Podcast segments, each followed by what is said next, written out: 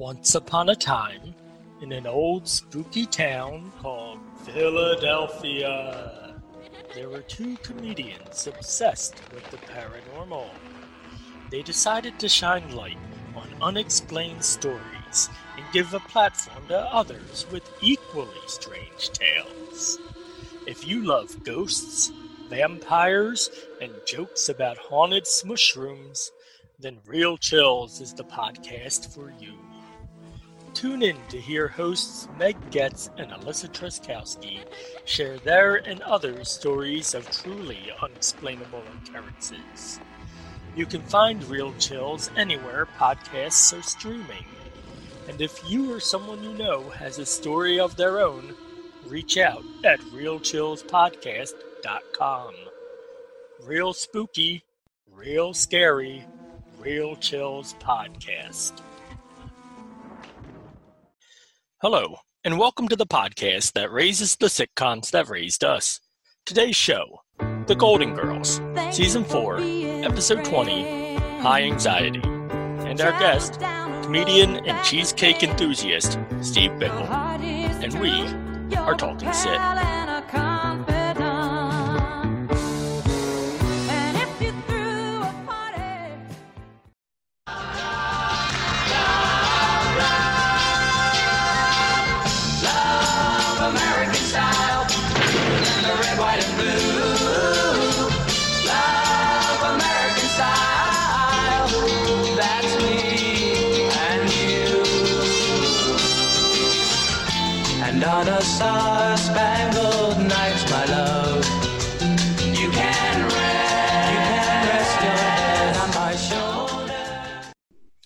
Love American Style was a rom com anthology series that ran from 1969 to 1974 with a brief revival in the mid 80s.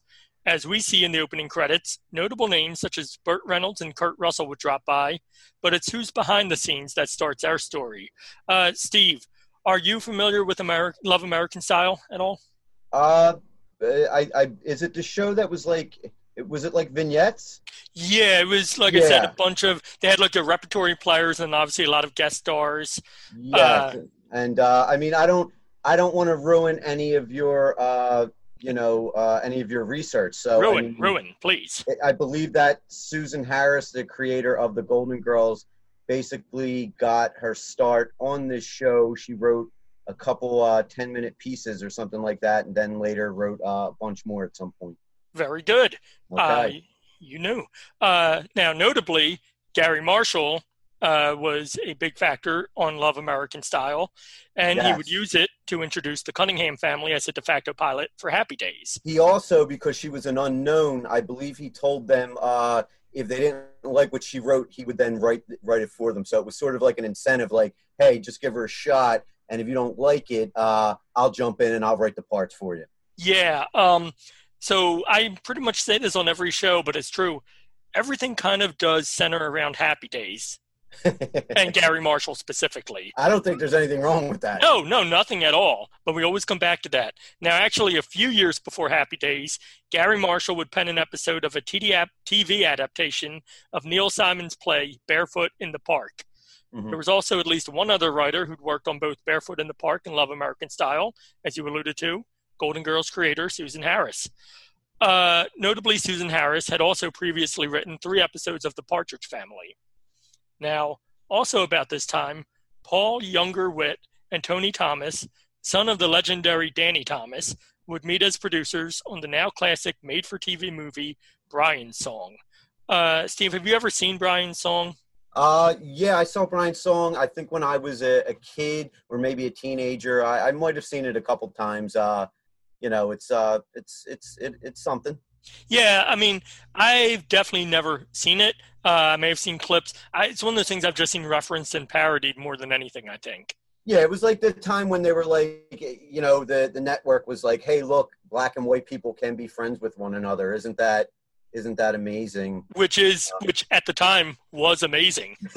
I mean, it, it really, uh, it, it's it's a, it comes off as like you know a tearjerker and a little hokey Yes. now, but at the time there just really wasn't much on TV like that.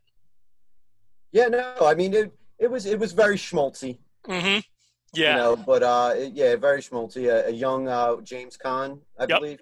Yep. And Billy Dee Williams Billy as Gale Sayers. Yes. Uh, so Paul Younger Witt had also served as a producer on The Partridge Family. Susan Harris, meanwhile, would write or develop the story for three episodes of All in the Family and four episodes of its spin-off Maude, starring Bea Arthur. Now, of the episodes she worked on of All in the Family, I don't think any of them actually featured Maude, uh, which is you no, know but um, funny tidbit about that is uh, she. So she wrote those three episodes. She was uh, never. Uh, I believe she was never in the writers' room. Never met the cast. Never. Uh, you know, she just kind of and that that really uh, kind of highlight is a highlight point of her career. She is not. You know, obviously not a fan of writer rooms. Which uh, I really, I really admire the hell out I of. admire that too. I was telling that who was I was telling that to I believe my wife, and she kind of gave me like this face. I'm like, I'm all about that. I don't think you need 15 people bouncing jokes off one, one another for a 22 minute sitcom. I mean, I really don't. I mean, maybe I mean when you're doing like you know Game of Thrones and things like that, Mhm. I could see you know some of like the things get a little confusing. But she, uh I really do respect that. Yeah, she. I don't think she. Well, she had a young child at the time, so I don't think she she she could even do it even if she wanted to. But yeah, she just wrote them at home, sent them in, and uh, they filmed them. Now, I don't know if the young child you're referring to is the same one I'm thinking of, who would grow up to be a noted author, somewhat controversial figure, Sam Harris. Yes. Uh, that guy, uh, we'll get into more about him later. Uh, took a bit of a different path. Uh, now, Harris's first series that she would create would be Faye, debuting in 1975 and starring Lee Grant as a divorced woman woman beginning to date again. Here is a promo for Faye. And the laughs don't stop after dinner either, because that's when we meet Faye. Faye, played by the very talented Lee Grant, is a gal in her 40s whose marriage is broken up. Now she's trying to carve a new life for herself. That's not always easy, but when it's Faye, it's always funny. Thank you. Thank you. It was a wonderful weekend. It was, it was, it was like Special. special. seems hilarious. Uh, I know, uh, you know, uh, comedy is a timely matter. Nothing about that seemed particularly funny, and uh, America would agree, as Faye would last only 12 episodes. Yeah. However, more importantly, it would mark the beginning of Susan Harris's professional relationship with the, new, with the newly formed Witt Thomas Productions. Uh, when I was writing this up, and I caught it right before we started recording, I had to edit it. I wrote Lee Thomas and not Lee Grant. And I know that might be because I keep writing the name Tony Thomas, but I also like to think it's because I'm thinking of the Phillies general manager, Lee Thomas, from the early 90s. yeah, I like to think of that too. Uh, we all do. Uh, so now the newly formed Witt Thomas Harris group would next produce Loves Me, Loves Me Not, starring the Partridge Family Susan Dey, lasting only six episodes, and then their most successful venture to date, the primetime drama spoof Soap, starring Katherine Helmond of Who's the Boss, Richard Mulligan, who'd appear in The Golden Girls and its spin-off Empty Nest, Billy Crystal, and Robert Guillaume, who'd get his own spin-off of Soap, Benson. Uh, I'm not going to put a clip of Soap in here because I feel like I am going to cover it at some point. Uh, Soap is one thing that I've never actually watched. Steve, how about you? Uh, when I was a kid, I watched the. I, I guess it would be like a Nick at Night thing. I've se- Mhm. I've seen a lot of episodes of it, but because it was kind of shot like a soap opera, like it, it- Right. you know, there was no like there. It got real wacky with storyline. I like soap. Don't get me wrong. I mean, you know, soap was groundbreaking in one. I don't think anybody's ever tried to do that again. As far, I mean, I guess Well- Arrested Development was a little, and there's Actually- a tie between Arrested Development and and uh, Susan Harris. So, um, because the writer of Arrested Development, I think, wrote several Golden Girls Mitchell episodes. Hurwitz, yes.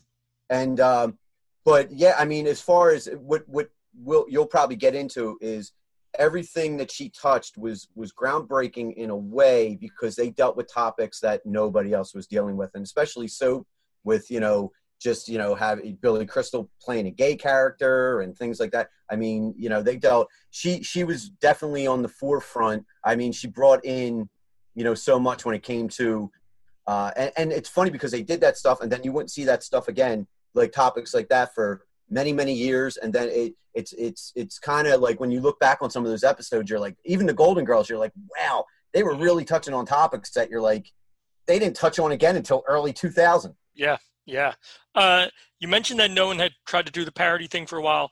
Uh, I actually covered this on my Designing Women episode with uh, Nicole Yates right around the time that soap had ended. So, uh, a woman named Linda Bloodworth Thomason, who would create Designing Women, she wrote on soap, and she would then try her own version called Filthy Rich. Actually, she, yeah, she did write on soap. Uh, she'd create a show called Filthy Rich, uh, starring Delta Burke and Dixie Carter and Nedra Volz of uh, of Different Strokes fame. Uh, that lasted for I think two seasons, uh, but did not really do much otherwise. So yeah, I think people had been soaped out by that point. Yeah. Plus, I think Delta Burke was on everybody's shit list at some point. Well, well, see, I think not yet though. Although Oh, you know, no, yeah, Hollywood wasn't big on her because they thought she was just a beauty queen at the time. Well, I mean, Uh, if it was after designing women, then they definitely. No, was. this is before design. Oh, okay. So yeah, Yeah, I never, yeah, this I never predated even heard that. of the show. Yeah, okay. this was in between the time that Delta Burke worked as an assistant on the Bozo the Clown show in Florida, Uh-huh. and and uh, when she was cast on Designing Women. That Okay. that 35 year gap. Um, I'm assuming. I don't know. Is if Delta. Burke dead? Not to get off on a tangent. No, she's alive and well. Oh, good. I mean, good. she's was alive. worried. I mean, I don't know I if was- any of us are well right now. I was, I was worried. So Yeah. Uh, so Susan Harris and Paul Younger Witt would marry in 1983, and two years later would give birth, along with Tony Thomas, to the Golden Girls. Now, this writing staff could be considered a modern year show of shows based on what they went on to do individually. Here's just a few names, and we'll start with the one you mentioned Mitch Hurwitz, who would create Arrested Development, Marc Cherry, who created Desperate Housewives, Winifred Hervey, who served as executive producer on The Fresh Prince of Bel Air, In the House, and The Steve Harvey Show, Christopher Lloyd, not that one, the other one, Modern Uh, Family. Yep, who executive produced and created Modern Family and produced Frasier, and the list goes on. Winifred Hervey, by the way, also wrote for the Garry Marshall series Laverne and Shirley and Mork and Mindy. Uh, now, the cast. I think it's time to get into that. Uh, give me one second. This is where I'm going to edit something just to do. Okay, just had to make sure all the cats are good. Okay, where was I? Uh, now, the cast. Bea Arthur, who played the level headed Dorothy Zbornak, had been a regular presence almost since the inception of television, starting with Kraft Television Theater and the legendary Caesar's Hour. Uh, it's crazy to think that someone had that long of a career. Basically, because Rue McClanahan goes back that far too, and obviously Betty White. Uh, that people could be around at the beginning, the inception of an entire medium, and not really, you know, have their major breakthrough, most known for role until they're well into their, you know, later years. Yeah, definitely. I mean, the thing is, is you got to think it definitely different time. Bea Arthur probably, let's say Bea Arthur was born 30, 40 years later, she probably wouldn't even have been a famous actress. I mean, she just, eh, they don't, a lot of the character actors that we're used to from like these shows that were character actors or even famous actors, I mean, they don't look like that now. Mhm. Um, you know, I, I see, I mean, there's people that, you know, that you see in these old shows and everything that are absolutely fantastic. And I always, I'm like, they would never be hired today. Just. No, uh, me and Naeem talked about that in an episode of Step by Step that we watched. Uh, there's TV ugly and there's real person ugly. You know, even TV ugly is just like a normal 15 on a scale So- of one to 10. Would you say we're TV ugly? Oh no, we're TV gorgeous, you and I. Uh, we're I would podcast say- gorgeous. I, yeah, I'd say we're podcast, we're video podcast passable, uh, and that's both of us. yeah. Uh, Uh, so one of the writers of Caesar's Hour, Mel Brooks, would cast Arthur in an uncredited cameo nearly 30 years later in History of the World, Part One. Occupation. Stand up philosopher. What? Stand up philosopher. I coalesce the vapor of human experience into a viable and logical comprehension. Oh, a bullshit artist. Uh, Steve, have you ever seen History of the World, Part One? yes, of course. It's probably the first Mel Brooks movie I ever saw, and to this day, it. I mean, honestly, it's not as funny. It doesn't hit me the way it did when I was 12 years old, obviously. Uh, but holy shit, it's so funny. It is, yeah. I mean, yeah. A lot of his, mo- a lot of his movies, like you just said, it's they're not as funny as when you were younger, but like just the nostalgia factor. Um, and I'm a Mm-hmm. huge Mel Brooks fan, so I mean that's about as shitting on Mel Brooks as you'll get from Oh me. yeah, absolutely. The guy's a genius, and Yeah. I mean, there's a handful of people that can touch what he's done in comedy. and, and one one just died. So exactly. yeah. One was his best friend. Yeah. Uh, so, which I'm still working on my tribute to Carl Reiner episode, and holy shit, it's a mountain to get through. Oh God, reading three of his books and just combing through interviews and interviews, so it might end up being a two-parter. Uh, next up, Estelle Getty, one year younger than Bea Arthur, would play her mother, Sophia Petrillo. In fact, when Golden Girls began in 1985, Getty was actually 62, playing a woman in her 80s. Uh, she used a lot of wigs, prosthetics, makeup to make herself look that old. And if you ever see like publicity shoots or uh, the promo photos that that float around, Mhm. you can tell that she's not in full makeup, and it's a Well, little she- unnerving. she also uh, I don't know if you know this. She pissed off the uh, makeup department because between seasons one and two, she got a facelift. So I did not know that. Yeah, so it made it doubly hard making her look like an old woman because she comes back, I think, after, you know, like summer break, whatever, and she went and got a facelift. And they were like, you know, they had to now they had to really amp up their game to make her look even older than she was. Cause yeah, I, I, I saw that recently that yeah, she uh she she she had gotten a facelift. Another another quote I, I saw about her recently is, you know, I watch a lot of the Golden Girls and she she was on I forget what what's the thing where like they preserve television or The like the Paley Center or something like that. one of those and she did Yeah. an interview for them and they were talking about like her biting humor and everything like that what she was known for and she said uh, there was like a quote where she said yeah but i made it sure that the writers you know never made me mean to people you know never had like fat jokes this That's joke a that. great point. but here's the thing there's an episode you know when when uh you know the episode when uh blanche's daughter comes comes back and she used to be a model and Yeah. she's heavy sophia rails off for 10 minutes nothing but fat jokes What season was this? Do you remember? uh, it probably two, I want to say two or three. Okay, so let's So let's say her uh, strange daughter first. yeah. Let's give Estelle some some some benefit of the doubt and say that maybe she didn't feel she had the clout yet. Maybe she was still on the rocks after the facelift incident and didn't want to push it too much. And then maybe by season five, six, seven, she was clearly on the right side of history. Okay, yeah, we'll cut her some slack. Fine. it, listen, she's dead. We can't uh, we can't cancel her post death. Uh, she was alive for a long time. No, I would never. None of them will be canceled. Never. Uh, so it was actually a role in Harvey Fierstein's Broadway production of Torch Song Trilogy that led the producers of Golden Girls to cast her as Sophia. Uh, Steve, how many times have you seen the production Torch Song Trilogy? Well, I know it's about four and a half hours long. I do know. I do know the show. I am a Harvey Fierstein fan. I have seen the movie. I didn't Uh, realize it did was not. movie. I didn't know Estelle Getty was uh, was in that was in that production. Yeah, uh, it was a role won the written for Tony for that for best play. Whoa, holy shit. Come on, man. I, I got I got it for days. We can go Harvey Fierstein. We could whatever you want to do. Listen, on uh, on Stage Talk, on Exit Stage Left, on that podcast, we can do that one. uh, I'm trying to think, has he ever made? I mean, any cameos he's made on TV, it's pretty much been as Harvey Fierstein. So I'm sure he'll come up somewhere on one of these episodes. Yeah, He's a hard personality to cloak in a character.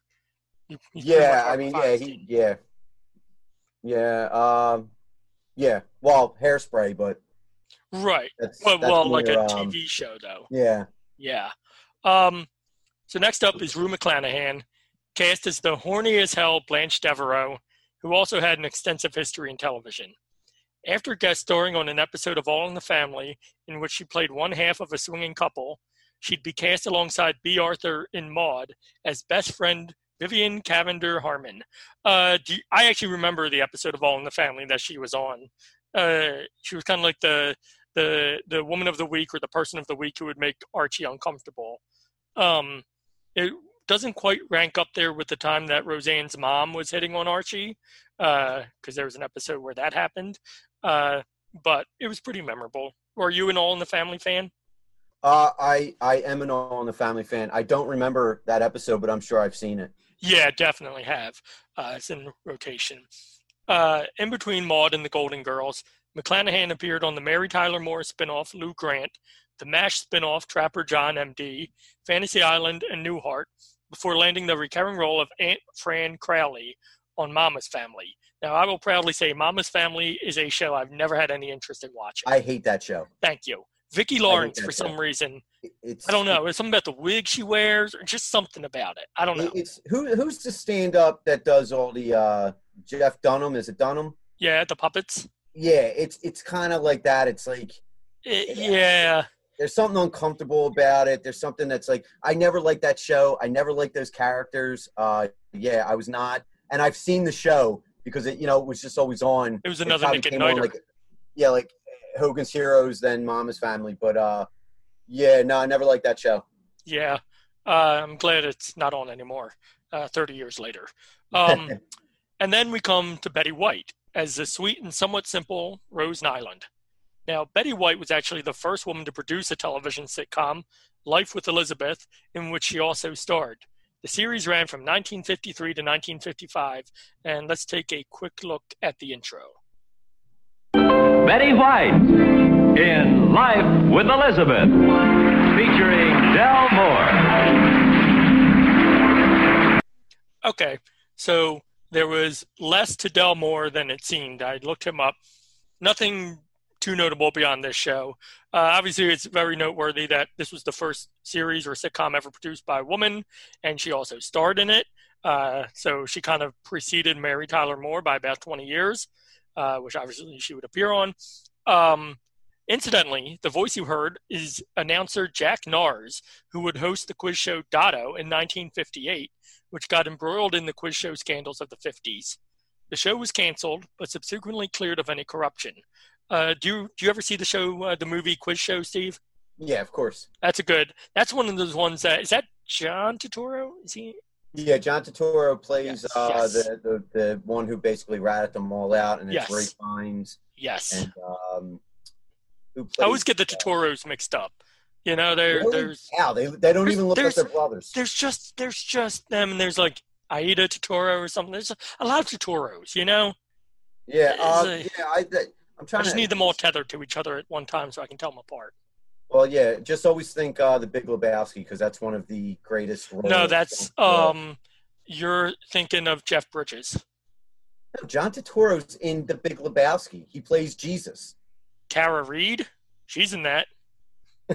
It's John Turturro plays Jesus. He's the he's the one that with the the, Jesus, ball. you don't fuck with the Jesus, right? Yeah, get, get Yes. the fuck out. uh, where was I? Uh, Betty White. Betty White, meanwhile, became the first lady of game shows, appearing on everything from Password to Match Game to the $25,000 Pyramid. We don't have the time to go over all of Betty White's accomplishments, No. so let's just jump to her most notable accomplishment. Al loves a mystery, starring in alphabetical order, Al. From our house, Shannen Doherty. From St. Elsewhere, Stephen Burt. From Alf, Benji Gregory. From 227, Jackée From Valerie's family, Danny Fonsi. From Rags to Riches, Douglas Seale. From the Golden Girls, Betty White, Mary Wickes. From Yeah, What so the hell is uh, that? Steve, if ever you are uh, hit with the Quizzo uh, trivia bonus round answer uh, question, uh, what monumental TV moment united Shannen Doherty, Betty White, and Jackée? You now know the answer. Alf Love. Is that a real? Was that like a real thing that went on for a while? I think that was a one-off special. Was that during Alf? After Alf? I want to say, based on the time and the shows that were on, I'm going to say during Alf. Wow. Did you see that when that came out? No, um, no, I actually did not know that this existed. Uh, most of what I'm a fan of that's not Alf main is uh, the cartoon spin-offs and the uh, direct-to-video stuff. Like there's an Alf Fairy Tales and uh, So A lot you're of that this might not be Alf canon? um, I don't think anything that happened here. Like I'm, I'm assuming what happens is uh, Shannen Doherty probably gets murdered, or actually Uh-huh. it's probably the kid Benji from Alf uh, who gets murdered, and then Alf has to solve the mystery. And I'm guessing that that's probably not canon in the Alphaverse. Okay. Uh, so before working with Alf, Betty White played Sue Ann Nivens in 45 episodes of The Mary Tyler Moore Show, winning two Emmy Awards for Outstanding Supporting Actress in a Comedy Series in 1975 and 1976. She would also win an Emmy for Outstanding Lead Actress in a Comedy Series in 1986 for her portrayal of Rose Nylund. Her first Emmy, though, would come in 1983 for Outstanding Host or Hostess in a game or audience participation show for her hosting work on Just Men, which was based on every comedy open mic. Um, Steve, I do you remember a game show called Just Men? Now this is a little bit before our time. This is early '80s. Uh, I don't think this lasted that long. Uh, no, I don't. But uh, I do know that Betty White was in a pornographic film at one point. Called And- Just Men. No, no, Oh, it was called Just Betty Men White- and Buddy White. No, Betty White goes all black, and um, I've seen it, and uh, it's uh, it's- what's that? Good stuff. It, it no, it is. I'll tell you what. She really brings. She really brings it to everything that she does. Yeah, I mean she she she gives it her all. She she she commits, uh, which is really what you want in any medium. And I mean, those four guys. I mean, by the end of the scene, they they really seemed like they were they were into it, and everybody was having a good time. It looked like a great set. Fun. You Right. bet they they probably played uh, pranks on the set, kept it lighthearted. You know. yeah. hid hid each other sandwiches and whatnot. Uh, so anyway, Betty White is a pioneer in television. Uh, and she was the first woman to win that Emmy Award. Uh, Golden Girls would run for seven seasons, airing 177 episodes, in which all four principal cast members appeared. Uh, obviously, that's a rarity. What's extra rare is that it was nominated for countless Emmys. It would win four awards in 1986, including Betty White's lead actress, Estelle Getty for supporting actress, and the show itself for Outstanding Comedy Series. In fact, each of the four stars received an Emmy Award, making it one of only three sitcoms to achieve this feat. Uh, Steve, if I had to pose it to you, what the other two sitcoms are in which each of its four stars or four principal cast members won an Emmy Award, do you think you could name them or what they are and who it was? How many shows is it? There's only three shows that have done it. Golden Girls is one. Can you name the Uh, other two? Uh, Modern Family. No. Damn, I'm out already.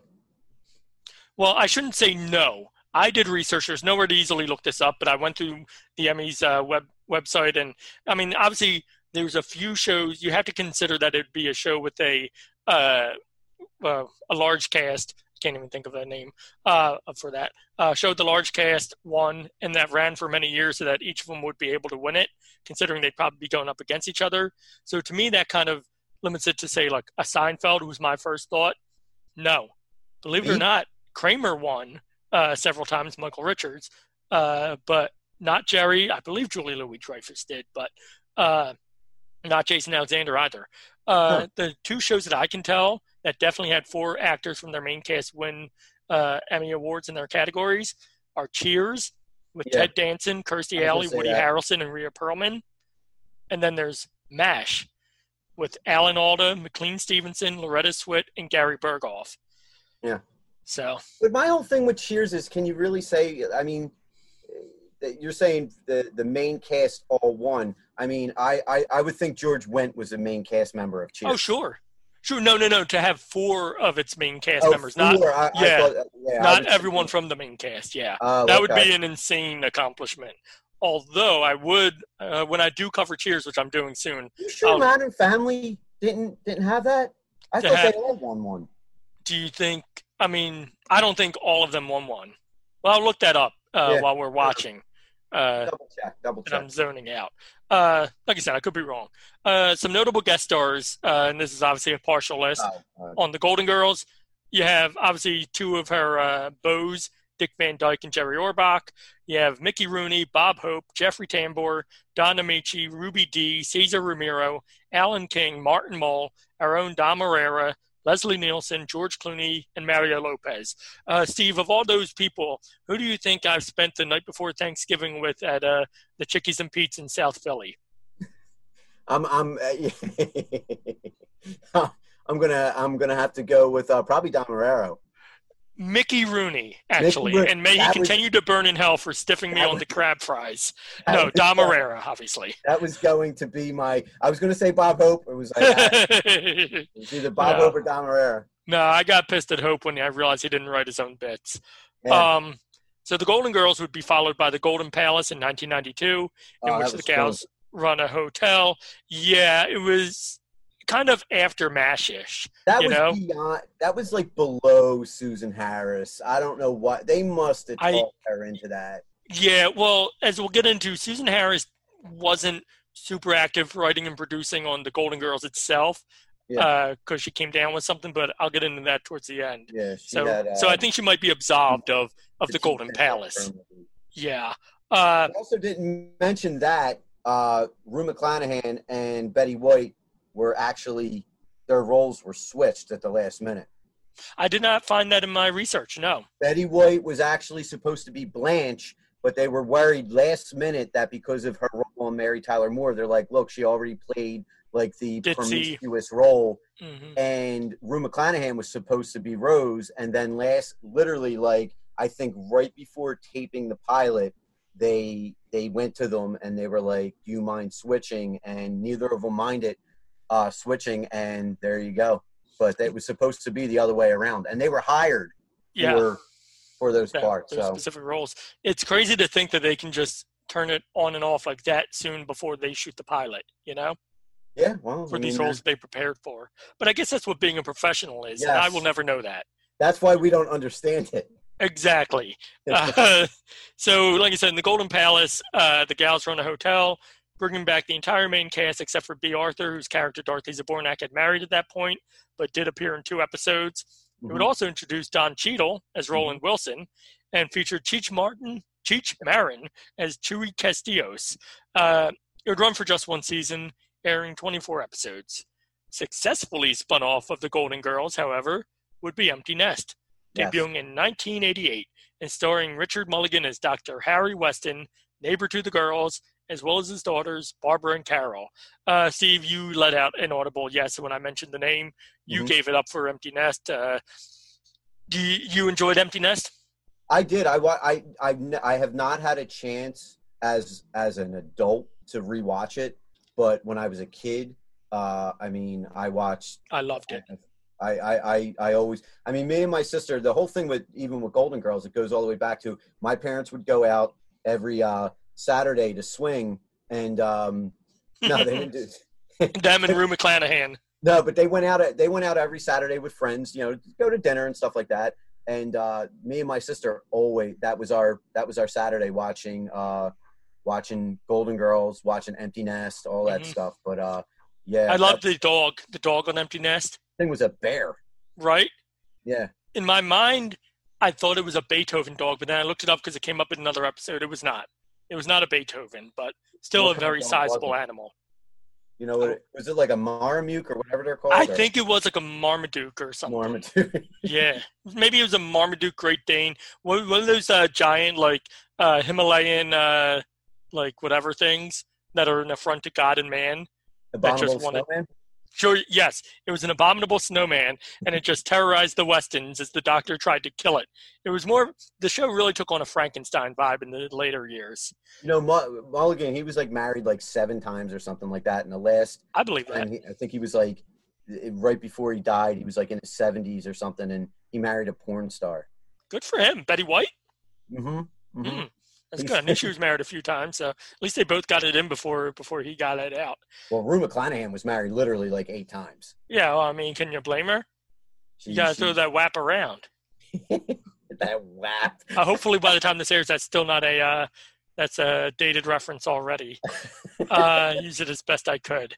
Uh, so Estelle Getty would appear in 52 episodes of Empty Nest, with Betty White appearing in three, and Bea Arthur and Rue McClanahan each appearing in one.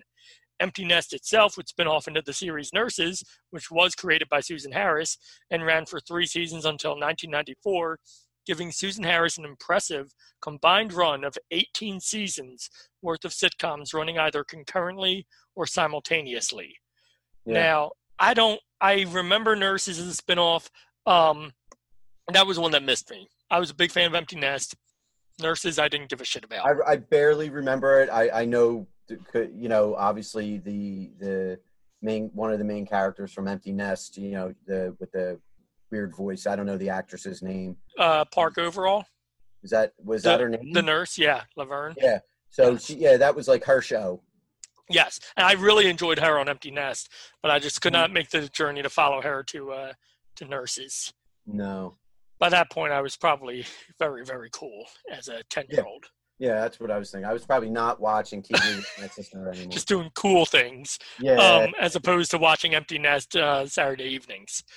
um, so, as we were alluding to, Susan Harris suffered from chronic fatigue syndrome, so she only actively produced a handful of episodes of Golden Girls, one of which being the two parter Sick and Tired in season 5 Mhm. in which Dorothy suffers so greatly with exhaustion that she quits her job as a substitute teacher. Now, another uh, theme to that episode, if I remember, was that she goes to a, a series of male doctors who Yeah. just really tell her, like, just be happy, just, you know, whatever. Uh, which, again, like you said, is stuff that really was not being talked about on TV back then, certainly, and not for a long time since. No, and then she goes at uh, at the end when she actually finds out what's wrong. She goes and like hands the guy his ass in a restaurant. Mm. Yes, yes, yes. I do remember that. Uh, that's a very because there's also something about her, something about her buying like a four hundred dollar bottle of champagne accidentally or something. And then That's and really then funny. Uh, Sophia puts salt in it and says, "Ah, this is bad." And- yes. Um, so let's move on now to the beloved theme song. Uh, Okay. Let's see how much you know about this. what do you want to know about it? Here we go. Okay. Uh, so thank you for being a friend was sung by Cynthia Fee, actually a cover of the original by Andrew Gold. Mhm. Now, Andrew Gold, what would you say his most notable other work would be?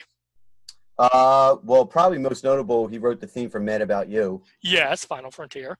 Okay. Uh, I was going to band. include that. wasn't he in a band called like Wax or something like Yes, that? he was in Wax. However, Uh, I'd say his most notable and internet worthy uh, song would be this one Spooky Scary Skeletons. Spooky, scary skeletons and shivers down your spine. Shrieking skulls will shock your soul, seal your doom tonight. So a few years ago, that became a massive internet meme and was Mhm. remixed and viewed by millions and millions. Yes. Um, Golden Girls theme, obviously. Oh, actually, by the way, the original version did reach number 25 on the Billboard Hot 100 in 1978.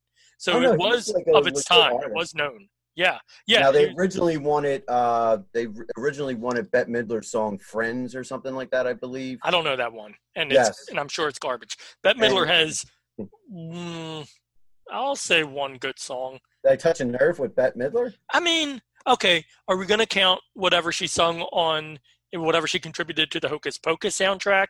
I'll give her any contributions to that. I just don't think she. I don't know. You're not a midhead. Give me.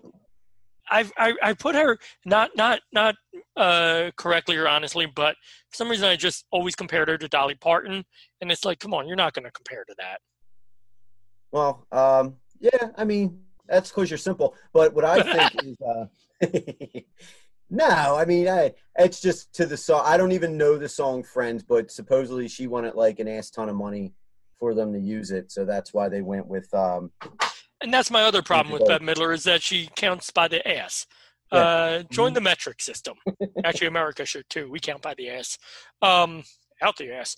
Uh, Andrew Gold would die in 2011 after a bout with kidney cancer. This is the fun part of the show. While Mhm. Paul Junger Witt passed away on April 27th, my birthday, 2018, at the age of 77. Uh, notably, Witt Thomas would also produce the Robin Williams films Dead Poet Society and Insomnia, as well as Three Kings, starring one time Golden Girls guest star George Clooney, Mark Wahlberg, and Bea Arthur. Uh, sorry, I meant Ice Cube. I get them confused a lot. Uh, so there is the connection. Obviously, we go back to Happy Days, uh, which obviously spun off Mork and Mindy.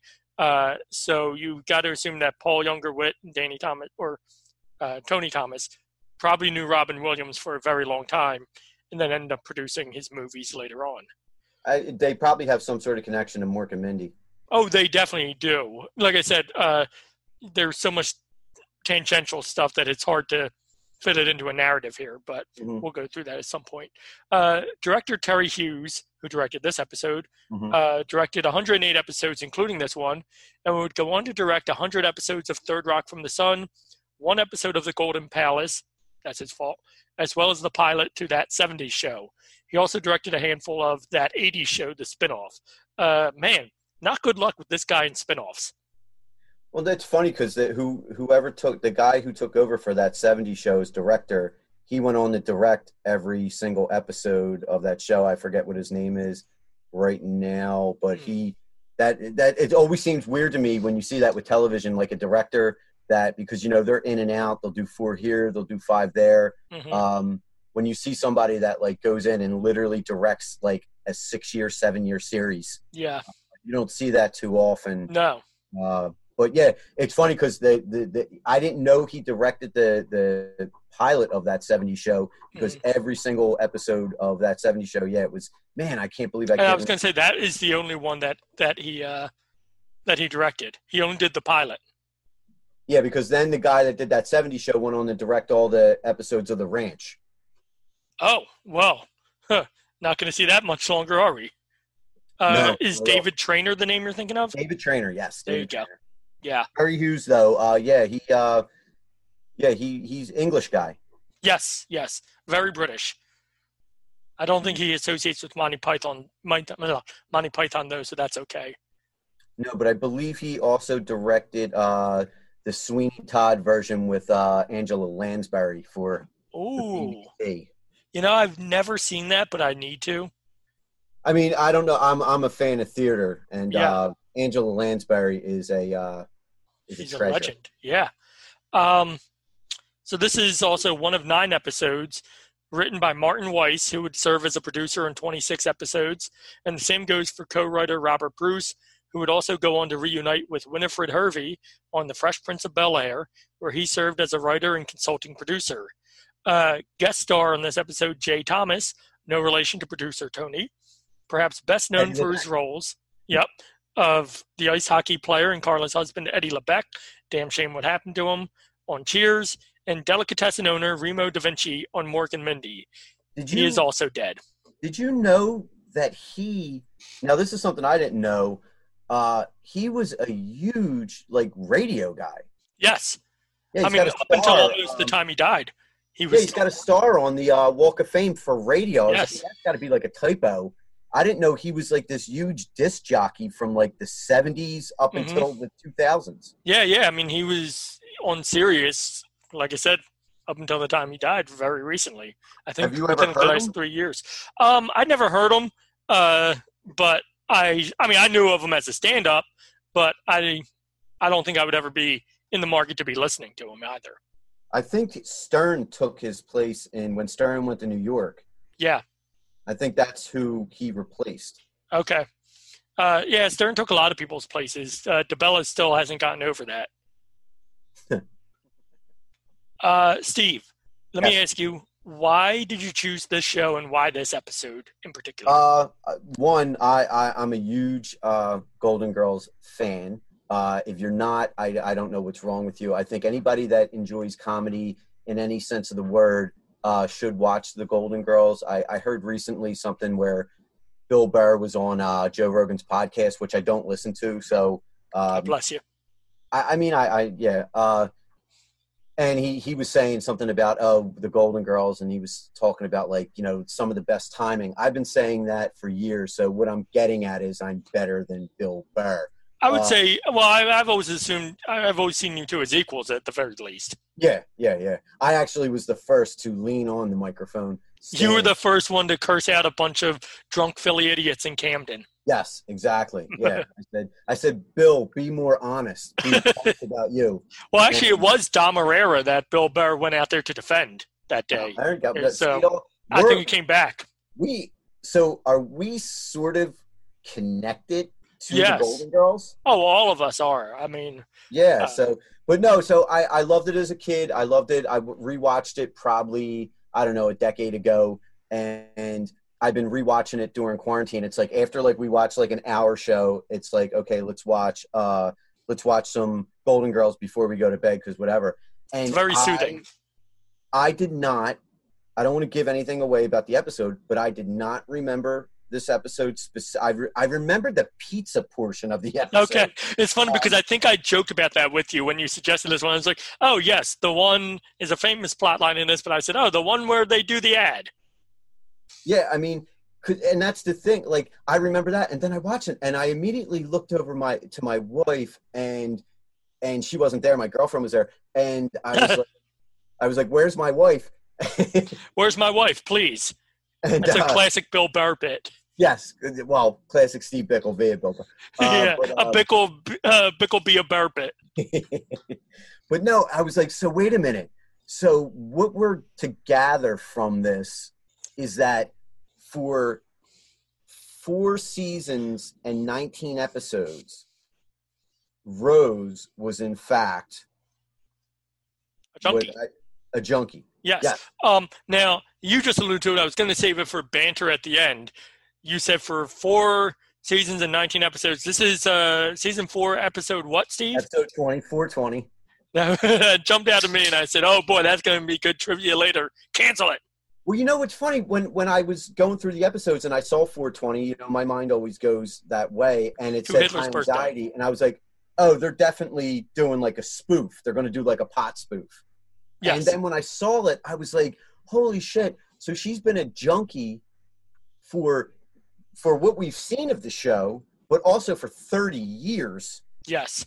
And I'm like, you know, that I, just, I mean, that blew my mind. And if you don't mind, at this point, I'd like to. um Yeah, if you could, uh, just keep them in sight and not down near any drains. Oh, okay, yeah, I didn't want, I didn't, I didn't want to accidentally uh, knock them over. Yeah. Uh, so, Steve, No, yeah. So if you could give ahead. us a brief TV guide style summary. I mean, we've kind of gotten into the the, the crux of the episode, but uh, how would you summarize this in a TV guide ish type way? okay, you ready? Yes. After accidentally knocking Rose's pills down the drain, the girls finally come to realize what Miami in the 80s is really all about sex, drugs, and cheesecake. Mm. I love it. I thought you were going to say what Miami has known for 30 years, and that Rose Nylund was just a, a terror, just a chunky terror who was like running the black market for uh, what we can assume are opiates of some kind. They're not very specific.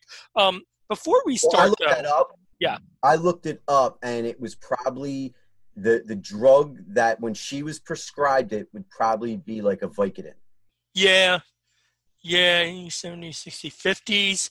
Yeah, probably Vicodin, Valium. It was definitely so. It was basically she was addicted to oxy. Yeah, yeah, yeah. Whatever oxys were then. Well, Uh, there was oxy, but Was there Vicodin is oxys? Okay. and and basically uh, aspirin or something like that, or Mhm. Tylenol. It's like it's just a mix. Now, Although- OxyContin is a time release form of uh, oxycodone. So Wow. she was essentially, I mean, call it what you will. I mean, even if it was like Percocets or anything like that. I mean, one, you know, let's just say she was she was a she was um, addicted to oxy. Yeah, we'll just that's what the famous uh, Robert Palmer song originally was. Might as well face it, I'm addicted to oxy. But I Betty mean, it- White is. it's it, it's the classic sitcom of uh, you know it, so they've been living now I, I forget when when so we're four years in at this point Mhm. but they've i believe they've been living together before that like when the show starts they Yeah, they didn't start because I looked at I watched the pilot too. They're already living together in Blanche's Yeah. house. Yeah, because that's when that's when uh minus uh, Rose Sophia or, comes or minus Sophia. Yeah, her Yeah. place burns down. so they've been living with this woman all these years Yeah. and they've never seen her Well, she's always had. I mean, it's kind of crazy. We'll we'll we'll get into it as the episode goes along. Uh, but you'll see she does a good job. She does a good job of uh, she has her her masking things. Um, so Steve, you are a fan of Golden Girls. Uh, would you say you're a fan of Golden Girls any way you slice it? I, yeah I, I probably would uh Would you please of- say the words? I am a fan of Golden Girls any way you slice it. I'm a fan of Golden Girls any way you slice it. Much like this cheesecake that I brought. Wow. now, if you'll notice what I have, you have delicious cheesecake. I also have cheesecake that I will not put in or near my mouth. And orange juice. Because Mm. for some reason they're always drinking a gallon of orange juice an episode. It's it's listen. It was definitely a thing of the times. Uh, that shit is terrible for you, even though I drink it all the time too. Uh, this is a game. A Okay. it's ages 12 and up for two to four players. I like to think it's for actually zero players. It is the most convoluted thing. Um, let me just explain to you what you get. It's you get four character cards, four tokens, 160 cards, a sticker sheet, 20 cheesecakes, one die, and one instruction sheet that is absolutely useless. Uh, I just unwrapped it. It's been sitting in my apartment for probably about two years. Uh, but since you are such a fan, I think throughout this episode, I may just give you various uh, trivia Trivia. for you to answer. And Okay. if at any point uh, you get it wrong, well, let's just say don't get it wrong. Oh well, that's a ton of pressure. But uh, you know, Let's just say I, I forgot that Rose was. Does it say in what season did we find out Rose is addicted to addicted to oxy? it's terrible coincidence that that's what it starts with. This is all about the episode High Anxiety, uh, which I thought was actually a spoof or a shot-for-shot remake of the Mel Brooks film High Anxiety. Uh, it is not. Okay, uh, Steve Bickel, if you are ready, uh, if you would kindly count us down three, two, one, and then hit play, and then we will hit play and watch along together. Okay, three, two, one. Okay. Uh man, you know it's funny. So we were watching the credits, and I always just assumed that the title, the in in the opening, the font, I always assumed it was yellow. You know, like every other sitcom was. Yeah, Most I- I- sitcoms like Newhart are, are yellow fonts or yellow colors. The the font is yellow. The, no, they're, they're they're they're uh they're white, right? Yeah, they're yeah, white. yeah. As white as the cast. I believe the first the first uh you know the first season i believe the house that they actually shot there's two different houses the house that they actually shot was in california and then they did a place actually so what you see now if you're seeing the house obviously Mhm. that's in florida which is up for sale by the way for 1.5 million I'm actually at a commercial right now, but we'll keep talking. you want me to pause Uh, yeah, pause for a second. okay Uh, go go ahead. So the house. no yes the house is up for sale currently if you want to buy it it's absolutely beautiful and And where My- is this located? it's in uh it's in miami florida So they shot in Miami, No, they shot the exterior. the house. exteriors. But even still, they didn't need to shoot the exterior in Miami. Couldn't they have just made something up? I mean, Lord they knows the the Boy Meets World house was not an exterior of a Philly house. Well, the first, uh, the first, the first season, it was a house in California. Then I guess, it, I mean, what did they do? I mean, what, what they shoot it for five minutes, and then we saw it for seven years. So it's True, like, you know, true. It not- didn't. Yeah, there's a bit of authenticity. Listen, I'm just all about goes- coming under under the budget. My wife goes, I, "Oh, I bet you it looks like that," and I go, "I was like, love, thank God you're pretty." I was like, "There's no." I was like, "There's no way it looks like that." I was like, "It's just the outside of the house." It, she's like, "Well, maybe they filmed inside and then recreated it." I was like, "Why would they do that?" Let's rearrange our life based on a show that maybe they've never even seen. So we start in the kitchen, and I know you like kitchen entrances. Yeah. They have uh, what? They have one, two, three. Um, hold on one second. I'm actually still at a commercial. I got a long ass commercial. Um, but I mean, just yeah. in general, I, I think they have three. Which, by the way, I know you like kitchen entrances. My my daughters watch a show called Liv and Maddie Okay, on the. Disney Channel, Yeah. and uh, There's seven an exterior. entrances. Good God, seven? Seven. I counted it And yesterday. what's that called? Living with Maddie? Live- no, Live L I V. Yeah. And Maddie. Okay, fuck seven them both. entrances into the kitchen. That's insane. Now you were saying here, we'll do our kitchen alert right away because this is, thank God, this is an, a show that lends itself to kitchen alerts because it's in almost every scene takes place here. You are counting three entrances and exits. I count I two. believe they, yeah, they have three, right? Okay, No, there's one in the back. the one that Isn't leads to the, the pantry area because Yeah, that's what I'm counting. I'm No, counting that one in the swinging door on the left. which, by the way, no house in America has a swinging door into the kitchen. But yet, what do you mean? I know of a family, a blended family in uh, Port Washington, Wisconsin, that has one, and No, uh, one every- in Chicago and one in uh, Philadelphia. Yeah, the Why do they? Where do they exist? Doors? Besides old so that we timey. Don't see outside. Yeah, only Oh. in old timey westerns and uh, and sitcom sets do those swinging doors exist? And I want you to also have a segment anytime a show has a, a, a, contest where they have to keep their hand on something for an extended period Yes. of time. Have, have how many of those I have you been in? Is that how you bought your house? Is that how you got your house? no, yeah, that's how I got my iguana. keep your hand on the iguana. You can walk around with it, uh, but just keep your hand on it.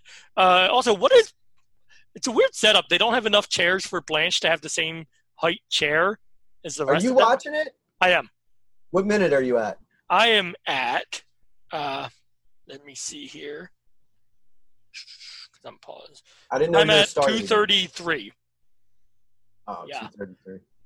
Yeah. Oh, did we miss one of Sophia's greatest jokes about bouncing a quarter off her ass yet? I'm not sure she did the one about how she whittled uh how when Dorothy said she should be in uh in her room and she said I whittled a gun out of soap, got Yeah. past the guards. I do remember that joke too. Yeah, she. um Okay, this is where they're meant. I'm seeing where they're like mentioning the pills. Uh huh. Yeah. So like we were alluding to when we were talking, um, Rose is clearly stashing these around the house, but only in two locations. Uh, by in the kitchen and in her bedroom because she says maybe I still have a bottle in the bedroom. Uh, so she's Well, you gotta, you got to remember too. She doesn't think there's anything wrong with what she's doing. So it's not like I don't think she's hiding. why not keep them all in the bedroom? Or, or all in the kitchen, or, or why in separate locations then? If You she's not doing anything, uh, uh, counselor. Your Honor, if if if if my client is do- wait no, if your client, you're representing her, if your client is doing nothing wrong, why the two locations? because you never know when you need a fix. From you can't just. This is this is a rancher. Granted, it's a rancher with a with a terrarium in the back, uh, as we see, but um, it's not it's not a far walk to get to your bedroom from any location. Uh, Spoken like This is obviously somebody who's never been addicted to oxy. where you're just wandering around, just bumping into your faux fireplace. So we did miss a great joke from uh, Sophia, one of my favorite, where she says, "You used to be able to bounce a quarter off my ass. Now you'll lose a Krugerrand in the creases." That's very good. Although back then, she like in mind that's Sophia, not Estelle Getty. Back then, Estelle Getty still had a, a great ass back then. Only 62, 63 maybe. No, 65, 66. Um, but uh, yeah, we get into Jay Thomas, and this is clearly uh, the main storyline here. Uh, run us through this storyline here, Steve. With so uh, uh, with the Jay pizza. Thomas is uh, going to pay Sophia to shoot a commercial for this Sicilian pizza uh, restaurant, and uh, she's trying to convince them to be able to shoot it at the house. Now they're in the kitchen where uh, Rose's uh, cake or souffle Yes. has uh, flattened, and she's just losing her shit at this point. And they now can't listen. even understand why. this has been me for the last couple weeks, uh, just losing my shit randomly. Uh, so I kind of wonder if I am not also addicted to a mysterious opiate. Laughter, laughter is the opiate I'm addicted fuck up souffles. to. yes, I, I, I've never made a souffle before, but I'm really fucking them up now. You look like somebody who would fuck up a souffle.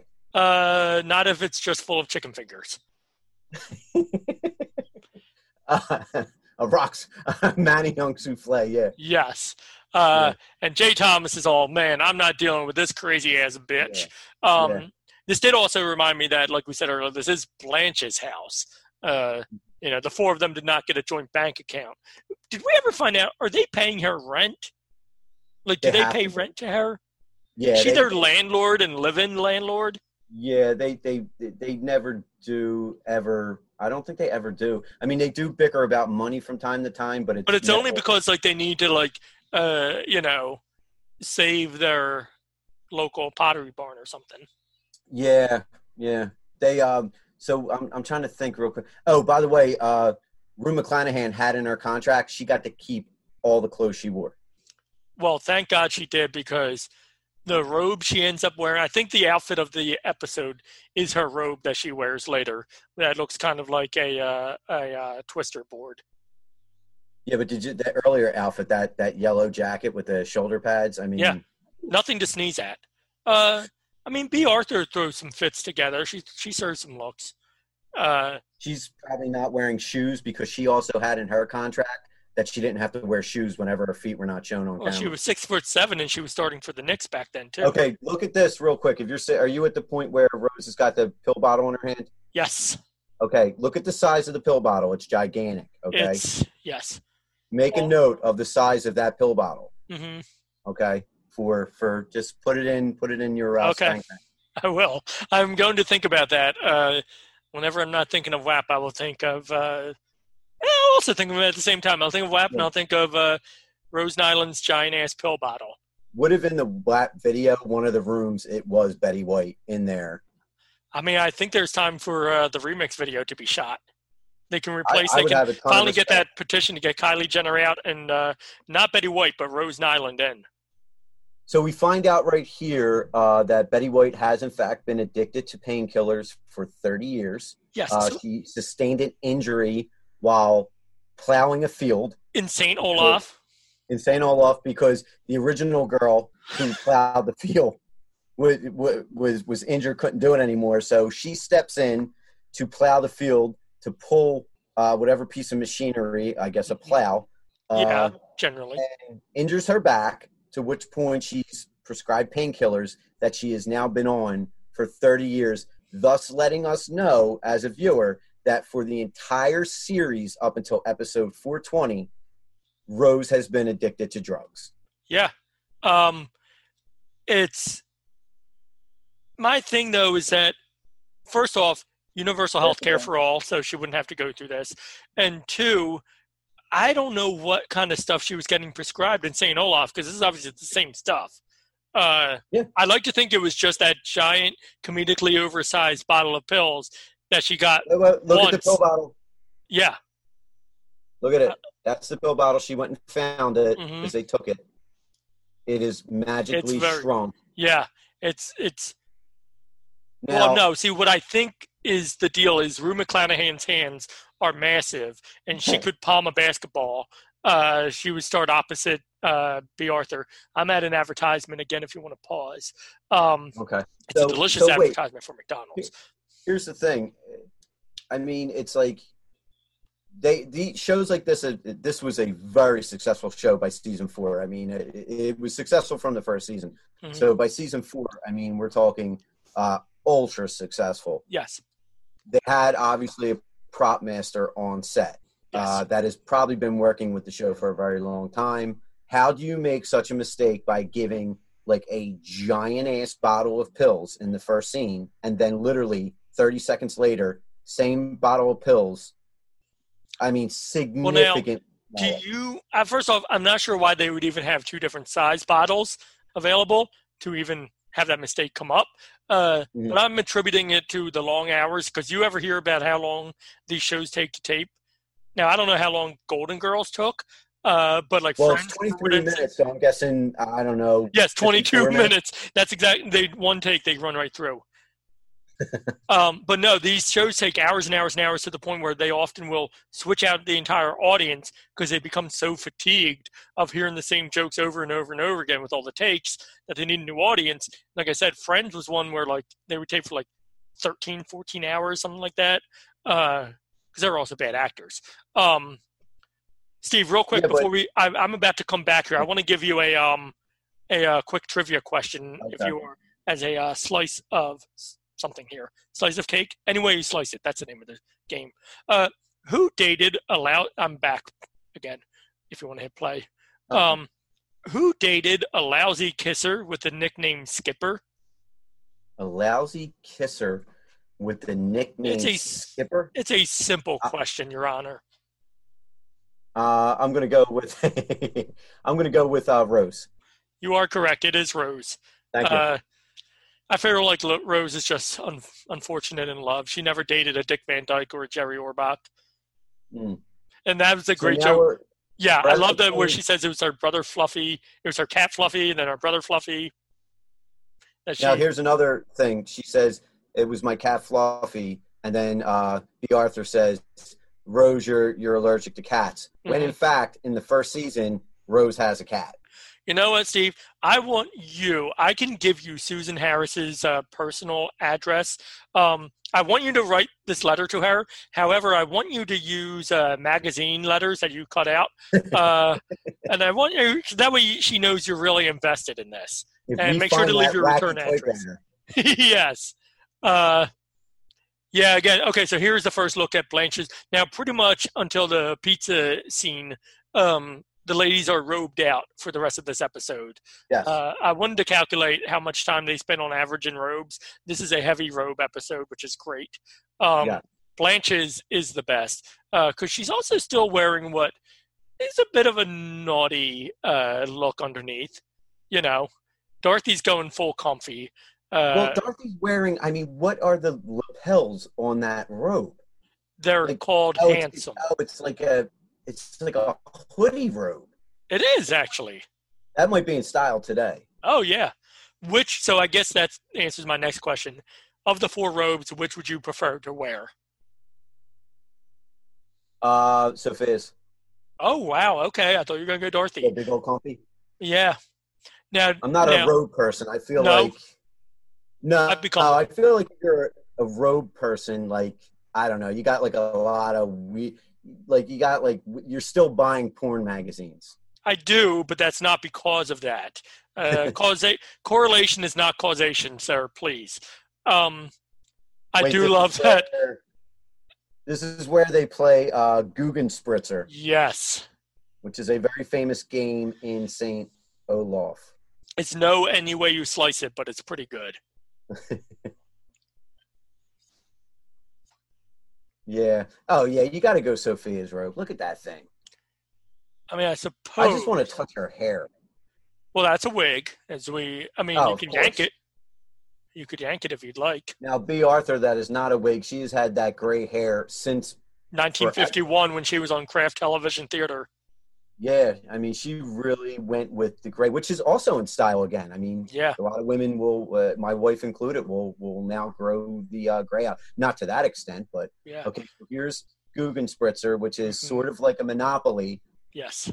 but there's only one street we find out in. And St. this is just such a string of Saint Olaf jokes and wordplay jokes.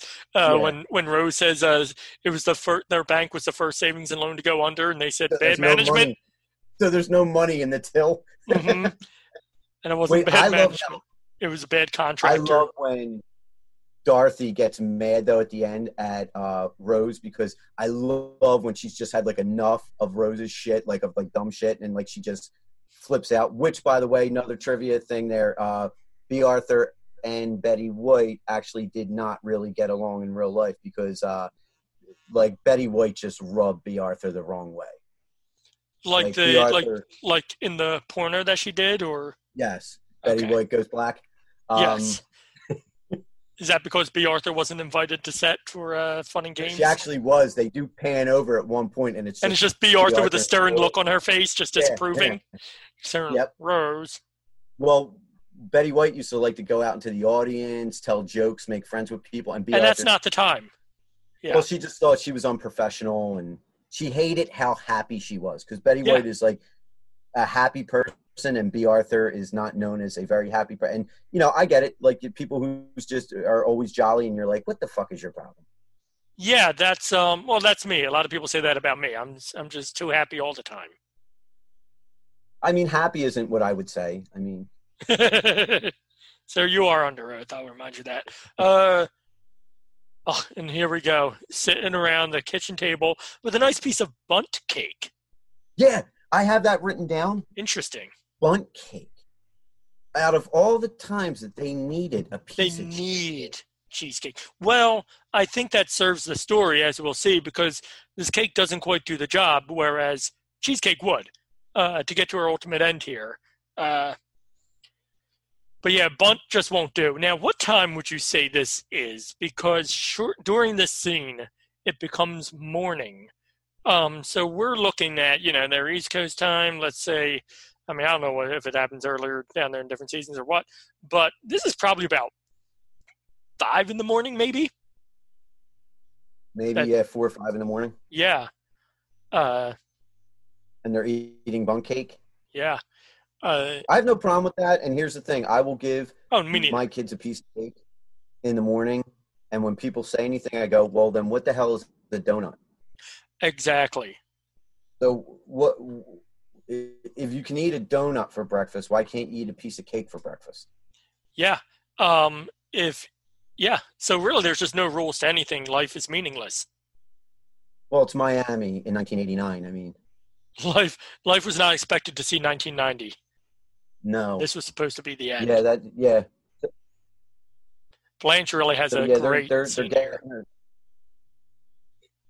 Well, I like how they're like if we get her through a night, like she's kicked a 30 year habit. Well, I think it's just that, like you said, she's trying to go cold turkey. She's doing the one day at a time thing. Uh, they don't have the information that we have in these days and ages. Uh, by that, I mean the multiple days and ages we're currently living in. Um, so, you know, they're just trying to do the best with what they know. Although you would think Dorothy, as a substitute teacher, as a as a teacher for many many years, and Rose has her background in grief counseling, she herself would be somewhat aware enough that that's not going to be enough. Yeah, I mean there was there were addiction programs. I mean, let's let, it's not 1950. Uh, I mean Right. it is 30 years. which ago. was when Rose became addicted. yeah. It was literally 59. Yeah. yeah. Um, but yeah, I mean, it's, it, I don't know. I mean, it, this is another like we were talking about earlier about like Susan Harris. I don't know what other shows at this time were dealing with pill addictions, and then Yeah. literally from then on dealing with pill addictions. Uh, Yeah. Until like Especially too though for someone her age, you know, of Rose's age. Well, I mean, on you know, if you know anything about, you know, like we talked about the the fifties and all. I mean, half the uh the the what they called the housewives back then were all freaking addicted to um diet pills, which was Yeah. basically methamphetamine. Yeah. You know, it was it was nothing but meth. So I mean, you know, we have there there is a long history, obviously, of uh, pill addictions, uh, but you know, nobody was tackling it as a as a recovery recovering from it like this show was. I mean, obviously, um, you know, I what Miami Vice was on at the time. Uh, God, wouldn't that be sick if Tubbs and Crockett burst always thought there should have been a and crossover. just beat the shit out of Rose? All joking aside, always thought there should have been a Miami Vice crossover, but those guys Well, were just yeah. too cool Right? to do so. I guarantee they talked about it. Yeah, yeah, it, it sucks. Uh, they could have had like a cool, you know, in the air tonight playing for uh, for the Golden Girls. So yeah, we're at the uh, the pizza scene where uh, Yep. it's. It, I love that you see this coming, the joke at the end, the punchline at the end, coming a mile away when the Yeah. other actress is brought in. When you see her there, and that she knows Dorothy's line. Uh, but you see, I love Rose. Uh, Sophia uh, just flat out tells her she stinks. Dorothy just Well, stinks. And the sultry, the sultry look she gives the camera when she's told to make love to it. Yeah, they, they Sophia does not suffer fools. Uh, no, uh, and we find she has her own set of principles too in a little bit. Uh, and I relate to this as someone who thinks about everything he says twenty different times before he says it. That Dorothy just will not use improper grammar or improper English. Yeah, Um, yeah. I get that. You don't you don't want to you don't want to make a fool of yourself on I was going to say local advertisements, but this is a national chain. national. Yeah, because they make a point to say it's a national. Yeah. And But now, they- yeah. Steve, you've done some Mhm. acting. Your wife is an actress. Um, do directors and writers, when they are on the set, they generally enjoy when you have notes for them, right? Of how you would write this and how you would shoot this. That's why that's so out of character. Like eh, like Dorothy's character would. I mean, she's a very intelligent person. Well, She she's would- not an actress, though. Yeah, but you she know? would never in a million years. Actually, though, there is the uh, I I believe there's the uh, Henny Penny or whatever episode where they do put on a children's uh, theater show. hmm Um, Oh, and there we, we just got the, the payoff of Dorothy being cast as the waitress with Yeah. no lines and just slamming the pizza down. She comes and throws, yeah, she throws a pizza down. And Sophia just cannot bring herself to say it's Mm. good. what, what does she say it tastes like? I forget. Oh, Uh, I think we'll see it. Yeah. A mighty lousy pizza. a mighty lousy pizza. Uh-huh. A slime on a shingle. yeah, and Dorothy brings up it's a nationwide commercial. Now suddenly, Dorothy wants Sophia to to betray her own, uh, yes, you know, her own I instincts. didn't. I didn't catch that juxtaposition of of that, which is a Mhm. very good catch. Uh, Yeah. By the way, I think anytime for some reason I feel the need to say juxtaposition uh, when I do a podcast of yours. It's very good. It's It I was you- working it. I it was a minute away from me saying it. Yeah. Wait. That, so now we're at the scene where she she catches uh, Rose taking uh, a pill, and we find out that it's the joke is that it's a Flintstone vitamin, Which she probably shouldn't funny, be taking. But she's also taking it with water. yes. They're Yeah, those are chewables. Yeah, I don't care if it's Fred, Barney, Bam Bam, Betty, Betty Wilma. You can chew them bitches. Yeah. So I wonder if like they really uh, did that on purpose. Like that was supposed to be funny that she was taking it with water. Oh, you know what? Yeah. I I wouldn't be more surprised. clever than the the writers yeah, well that's probably true. Uh of Weiss and Bruce. Yes. writing duo. Uh, now this is this is good. Uh, this is where you know this is very advanced for its time and for now, where Rose just says you know she has to want to change essentially. Yes. She has to take the first step, and she makes the call. Uh, Dorothy looking stern as ever, watching her. Um, now I did not the first time watching this watch realize that a month had passed, um, which we find out, which is very good. Uh, which was the average time back then, you know, as a reference. 30 you go to the, yeah, you go to the Betty Ford clinic for 30 days or so. Um, oh God, this is so great. Where Sophia just lights up uh, Blanche. Oh, another weight joke. Now, that, yeah, now that's what I was thinking when you said that. Now, granted, this is season four, episode 20. Um, 420 Oh. plays it. I, I, She was talking at her ass when she gave that interview. I, I think we can we can confirm that Estelle Getty is a confirmed liar. you got to read this quote. It, it's absolutely like I and it wasn't presented like a joke. And I'm thinking she makes fun of Rose for being dumb the entire series. True. So all she does is take like she was trying to say like, yeah, I have a biting humor and she's always cracking wise, but it's it's never to hurt someone's feelings. And I'm like, that's hurt a ton of people's feelings. So I guess you could say Estelle Getty or Sophia, if you will. Sophia Petrillo is a comedian. She takes risks. She pushes boundaries. And if she, if anyone is actually offended by what she says, she's sorry. I'm currently eating the cheesecake. That's very good. Uh, while you're eating that, and, uh, oh man, um, and this is also a great run of Saint Olaf jokes where uh, you know Sophia Yeah. says, "You got the monkey off your back." She says, I, "Rose says I never had a monkey. I had a, had a, a chicken." Uh, he could sing show tunes like no one else. No, no one could hold a candle to him. Of course, his chickens didn't like to be around open flames. he had two left wings. Uh, just to pan out, like you see, uh, Dorothy's. They're all just sick of her shit at this point. They're all just, you know, eh, done with it. They're like, you know what? We liked you better when you were hopped up on the goofballs. I like where she says the funniest line is where she says, "I've seen a lot of poultry do show tunes." Yes, I mean it just keeps going on and on. It's so Gilbert and Sullivan. I've seen a lot of poultry do show tunes. It's just that that alone, most shows don't have absurd things like that in them. And this was every episode just from one character alone. You know, I think we definitely needed like a um, a special message at the end of that episode. Oh yeah, I I guess just because the audience that it's intended for, you know, Like maybe a helpline number at least. maybe or well, I mean, should we have had like Nancy Reagan pop in like she did on Diff'rent Strokes? what if there was like a helpline number and we called it right now and it was, It was Betty White? active. Oh, it was Betty White, and she's just been. She signed a forty-year contract, and she can't die until all these helpline questions are answered. This is her. She needs to be set free. Cranky. Yeah, she's just like, what? What are you doing? What are you smoking? So give me Oh, another uh give me another trivia question. Yeah. Uh, so, Steve, Okay, well, this is probably obvious. According to Blanche, who lost the stuffing out of his comforter? Who lost this? You know, according to Blanche.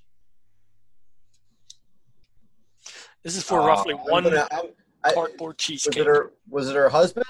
No, it was familial though. That would be Big Daddy. Big Daddy, Yeah.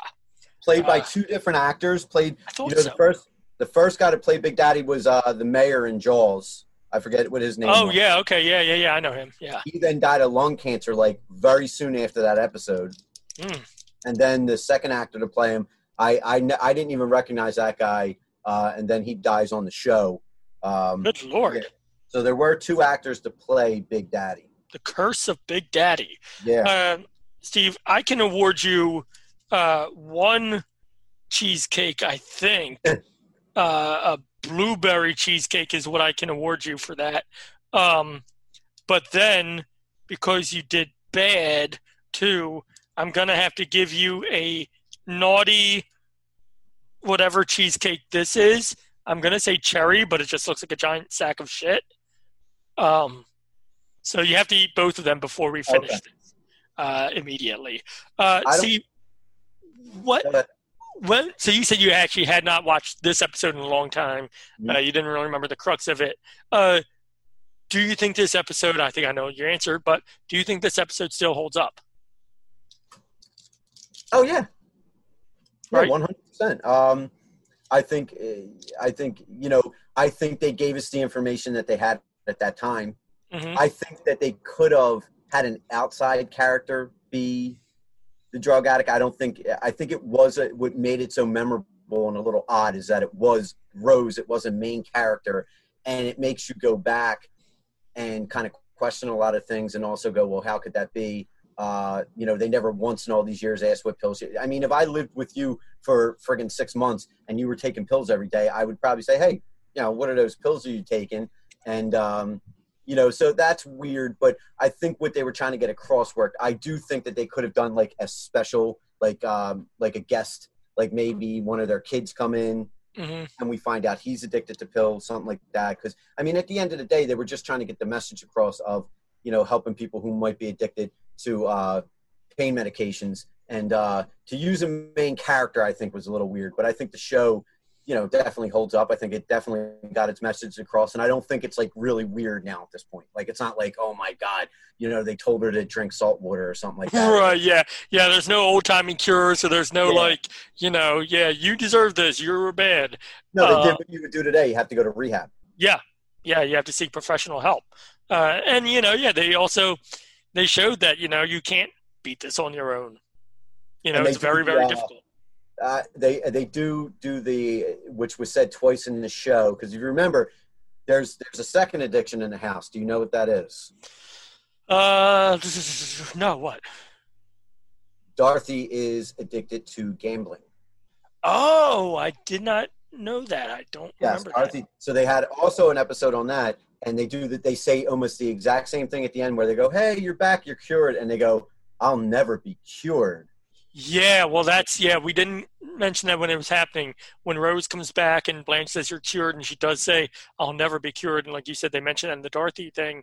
That's Yes. so important to to to say, especially back then. Yeah, and yeah, but it's it's just funny because they both say like the same thing. Oh, you're cured, and they I'll never be cured, and you know, but uh, but yeah, no, it, great episode.